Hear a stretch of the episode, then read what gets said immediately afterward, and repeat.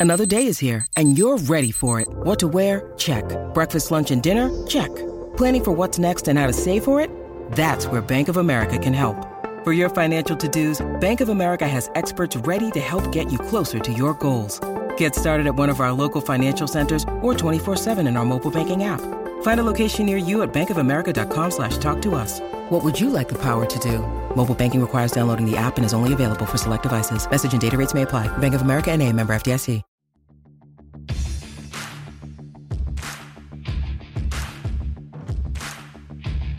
Hey, I'm Ryan Mallory, and this is my Swing Trading the Stock Market podcast.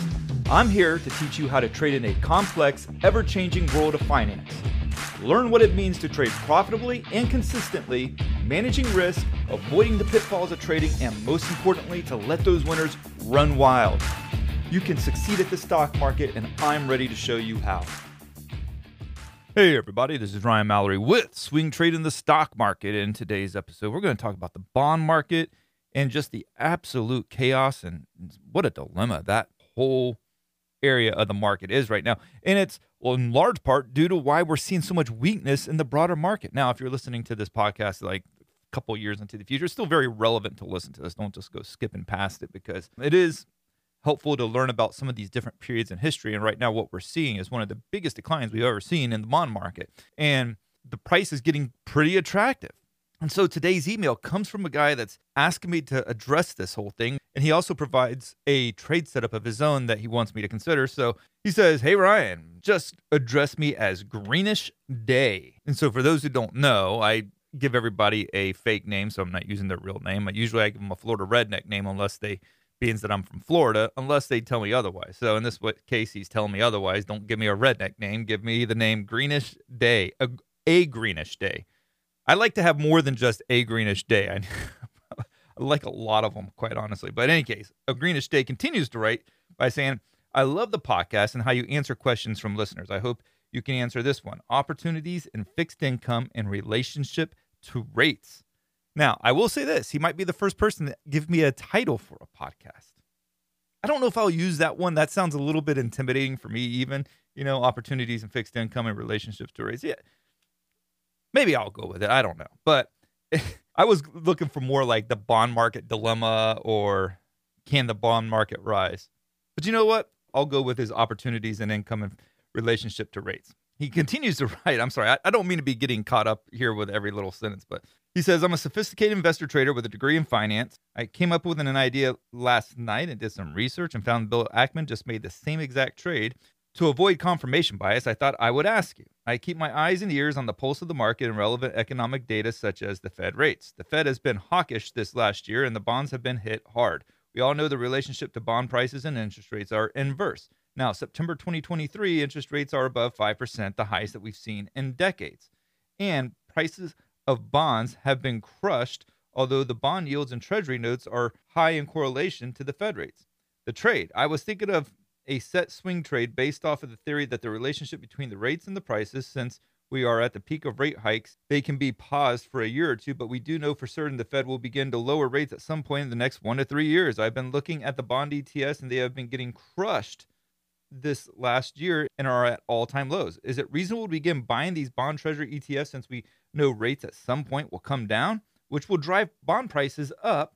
I've thought about the individual bonds as well Additionally, shorting a 30 year treasury since the yield curve is inverted right now and Fed rates lowering would drive long duration notes down. Inflation data plays a role in this trade. If inflation stays at 3% long term, these long duration bonds are mispriced right now. Would love to hear your thoughts on this one on the show and how you would trade the strategy, either long or short. In theory, it seems like an almost certain to be a profitable trade. So here are my questions. Number one, what would be beneficial from where the rates are today and what can be, we anticipate with a rate reduction runaway? Number two, where are the markets inefficient in present arbitrage?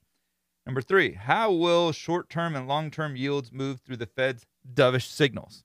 All right, good question here from a greenish day. Now, I'll say this to you I am not an expert bond trader. I don't hold myself to be an expert but I can give my opinion, and that's what I do on the show. I give my opinion on a lot of different things. I'm not saying it's going to be 100% right, probably not 100% wrong either, but nonetheless, I do try to give you some of my experience from my years of trading and what I'm doing right now and, and what can be gleaned from what we're seeing in the bond market as well. So right now, you have $33 trillion being financed. And that $33 trillion is getting much more difficult to finance. So right now, there is $33 trillion of debt being financed. Interest rates on the debt is unsustainable. And so the amount of money the US government is paying on all the spending that we have done over the years, and it's not just something that started with Biden or something that started with Trump or Obama or Bush. This goes back. I mean, we hit 1 trillion back in the Reagan years. And we're adding trillions now like it's no big deal. I mean, it took us up until 19 like 81 or 82 to hit 1 trillion. And the existence of our country from 1776 when we declared independence to 1981. It took us that long to hit 1 trillion. Now, I get inflation and all that stuff plays a key role in that. But from 81 to 2023, we're now sitting at 33 trillion dollars. Pretty absurd and crazy. I mean, we are spending with an abandonment. And so with rising interest rates, with debt hitting 33 trillion, investors are going to get a little bit more nervous. They're probably going to want higher yields in order to justify buying more US debt. let's not forget about what's going on over in Japan right now. You know, we're getting towards the end of the era of negative interest rates. And if they start raising their interest rates, what is that going to do? That's going to make their assets more valuable than they were before and potentially drive down our bond prices even further as people are more willing now to buy Japanese bonds because it's not a negative interest rate. They're coming out of that period of NIRP. And if that happens, in order to still get investors to put money in the US market, our bond prices have to go down further to be able to lure them back. So there's this trade off that takes place. And so if Japan rates start to go up, you're going to see money flow out of the US bond market and into the Japanese bond markets. And if Washington, D.C. keeps spending, what is that going to do? That's going to drive inflation higher. We're already seeing it start to spike again. And so ultimately, I think the only way out of all this is a very hard crash in the market. I'm not saying we're necessarily going to get one, but I do think if you really want to tame demand, if you really want to drive demand lower, everybody keeps talking about the soft landing or the no landing. But really, what you need is a hard landing. You need a hard crash to tame the demand. I mean, what kind of fantasy world are we living in where we really think that we can get through a recession with an inverted yield curve that's like breaking records by the day, and that somehow we're going to be able to just conquer it all with a soft landing? I think it's wishful thinking. I think it's people looking for a confirmation bias. They'll look at one report and then they want a soft landing. So therefore, they're going to look for the data that supports their idea of a soft landing. Nobody really wants to face the facts because, to be honest, if Apple was to take a major correction, what do you think that would do to a lot of retirements, pensions, a lot of these firms and investment companies? They would get destroyed. And a lot of them are leveraged. We just saw it with the banking crisis. All these banks decided because they weren't making money off of the short term bonds, they went to long dated bonds a while back. And then when the bond market starts to crash, like it has of late, and like what we saw back in March, they've got a ton of unrealized losses. And then the Fed has to step in. So it's a very messy situation. And I think if we do get to soft landing, all that's going to do is keep inflation higher. It's going to keep the rates higher, and DC will keep spending, regardless of who's in power. There's never been an election in my lifetime that's actually changed the way we spend. And I don't think the next election is going to do that either if the current president stays in power or a new person comes into power. They're still going to spend like fiends. And so demand has to be killed. I lived here down in Florida, and guess what? Everybody has a boat. Everybody has a boat because whether it was the PPP loans or because of all the stimmy checks, nobody was really responsible with the money. People got the PPP loans, but they didn't really act responsibly with that money. It emboldened them to make bigger personal financial decisions. Let's get the pool in the backyard. Let's get the boat. Let's get the Maserati. That's what people did. And there's a lot of fraud behind that PPP stuff. And so I'm not trying to just get into all the stuff that's happened in the past, but all this stuff ties back to what we're seeing in the bond market right now, where inflation is spiking because everybody does have a boat. I don't have a boat. I got a lot of friends that have boats. So I, to me, one, I don't want to have to maintain a boat. You own a boat, the boat owns you essentially. So I would rather have friends that have a boat. And every once in a while, they like to take me out on the boat. Personally, I just like it when I get some fresh fish. When you need mealtime inspiration, it's worth shopping Kroger, where you'll find over 30,000 mouthwatering choices that excite your inner foodie. And no matter what tasty choice you make, you'll enjoy our everyday low prices, plus extra ways to save, like digital coupons worth over $600 each week. You can also save up to $1 off per gallon at the pump with fuel points. More savings and more inspiring flavors make shopping Kroger worth it every time. Kroger, fresh for everyone. Fuel restrictions apply. But in any case, there's a lot of macro elements that are driving these bond prices lower. And it's not so much just the Fed, it's a lot of bad spending habits in DC. And so both the fiscal and the monetary decisions that are being made from Jerome Powell to the executive branch to the halls of Congress, they are driving these bonds lower because inflation is spiking. And when inflation spikes, they got to raise interest rates to try to tame that inflation. And for those who don't realize, and I'll repeat this again, when you're talking about yields, as the yields go up, the prices of bonds go down. Because if you have a bond that's paying 1%, but you can go out into the open market and get a bond for 5%, why would you buy somebody's bond that's only going to give them 1%? So they have to cut the value of that bond in order to reflect the current value of the bond market in order to get people to step in and buy it. So that brings us back to whether or not, and this is the question for this podcast, whether or not it's a good time to start buying bonds here. I mean, we're at ridiculous lows. And what else is at ridiculous lows? The price that comes with being part of the swing trading the stock market team. With it, you're going to get all of my stock market research each and every day. That's going to include watch lists. That's going to include my my weekly bullish and bearish lists of stocks that I'm following, daily trade ideas. We're talking about updates on the overall market and updates on all the big tech stocks. So it's a really cool value. You're supporting this podcast in the process. I would highly encourage you to check it out. And I'm adding new features all the time to it. So appreciate you guys that have already done that. You support the podcast, and I'm very much thankful for you all. So, without getting too sidetracked, back to the bond market. What am I doing? I've been adding to my bond portfolio. I've been adding two different things. One is TLT. Okay, that's probably one of the most popular ones. And so I didn't set out to go buy it all at once. I didn't. This is a long term investment. Right now, it's trading at $91.50. The day before it went, you know, even further down, it was at $90.69. But this is a long term play for me. It might be something that I hold for 10, 15, 20 years. But ultimately, what I'm looking for is the rates that we're at today to eventually to start coming down again. And I'm not sure if that happens in the near term or in the long term. But if it happens in the near term, it's probably going to be because something broke. And if something broke, there's a good chance the Fed will step in and start cutting interest rates. We've seen that multiple times in the past. We saw it in 2018 when we had the taper tantrum. Where Fed was trying to taper their assets. They were trying to sell off their assets. They were trying to raise interest rates. They were trying to do back then what they're doing right now. And so when the market had a essentially a hissy fit about the whole thing in October, November, and December of 2018, the Fed essentially paused what they were doing and, and started cutting rates again.